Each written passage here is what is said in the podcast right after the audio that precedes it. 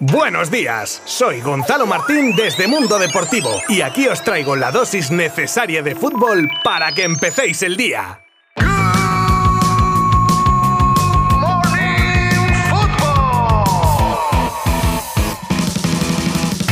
Muy buenas a todos. Os deseo, mira, así de entrada y con educación, un feliz lunes, que siempre cuestan un poquito más. Pero para eso estamos aquí también, ¿eh? Para hacer algo más llevadero tu inicio de semana dándote las pinceladas más importantes del fútbol. Por supuesto, haremos el habitual repaso a los partidos del día anterior, analizaremos las primeras rotaciones en el Barcelona, por qué Haaland eligió al City y no al Madrid. Un Madrid, por cierto, en el que ya empieza a enamorar Chuamení. Ojo, que ha habido también lesión en el Atlético de Madrid de su portero titular y pieza clave para los colchoneros. También tendremos varios temas en clave Champions y noticias de carácter internacional. Os habla Gonzalo Martín desde Mundo Deportivo y vamos con todos estos temas desde ya.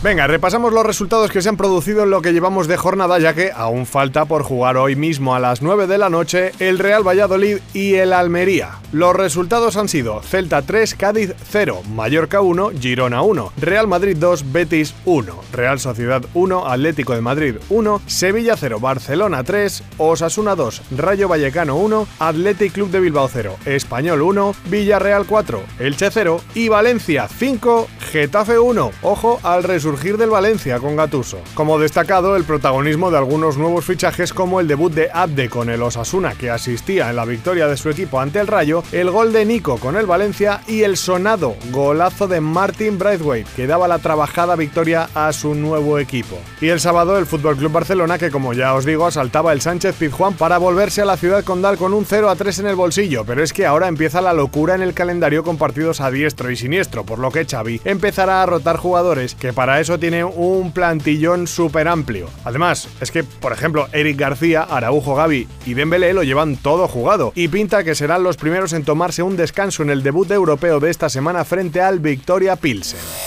Tema muy candente en las últimas semanas, la famosa cláusula de la cesión de Griezmann en el Atleti que podría obligar al club colchonero a pagar al Barça 40 millones y que quieren evitar a toda costa. Por eso el francés sale en las segundas partes, para no exceder el número de minutos jugados de dicha cláusula. Pues aún habiendo revuelo por esto y su legalidad, he de deciros que todo es totalmente legal. De hecho, si nos ponemos puntillosos, podría incluso tenerlo solamente entrenando con sus compañeros, que es lo mínimo obligatorio.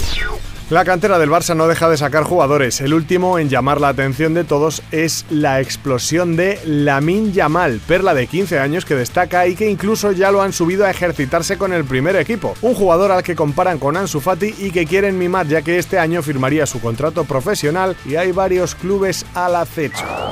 Y ahora una de las preguntas que muchos aficionados se han hecho meses atrás y que os he planteado en el sumario sobre por qué Haaland eligió al City antes que al Madrid. Pues bien, el padre del noruego lo explica en un documental confesando que su criterio fue el de un equipo que necesitaba un 9 de verdad y el City era la opción perfecta ya que los blancos contaban con Benzema y encima sonaba fuerte por aquellos entonces la llegada de Mbappé.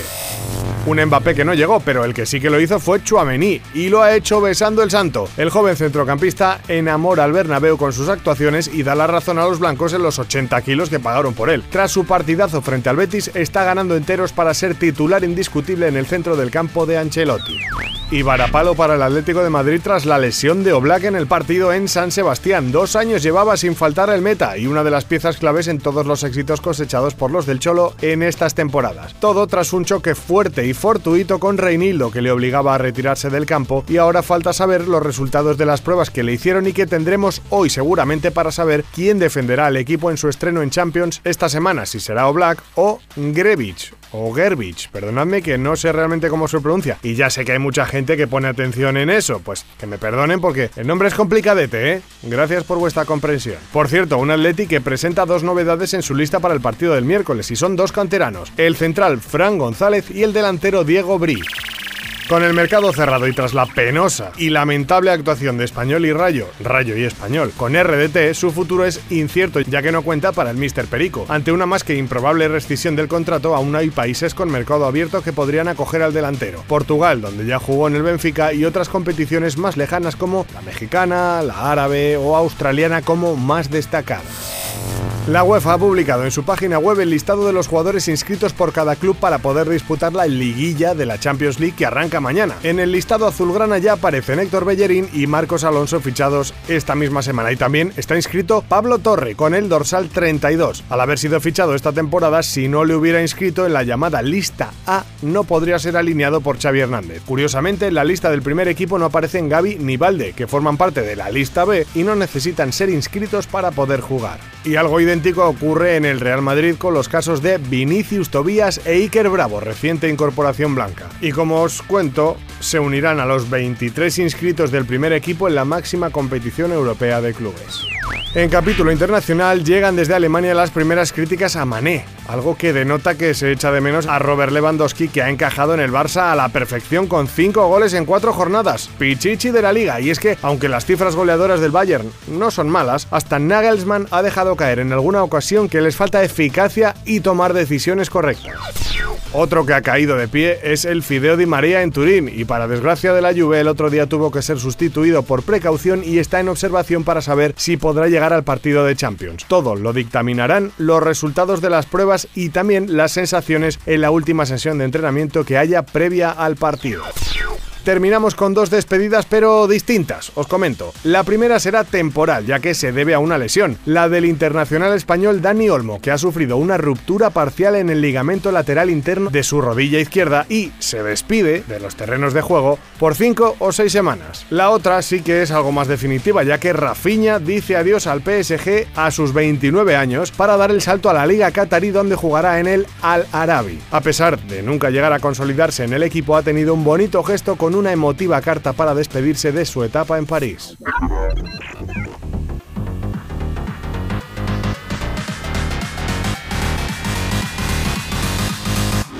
Y esto es todo por hoy, amigas y amigos, fieles seguidores todos de Good Morning Football. Mañana volveremos con mucho más. Gracias por estar ahí. Abrazo virtual. Adiós. Mundo Deportivo te ha ofrecido Good Morning Football, la dosis necesaria de fútbol para comenzar el día.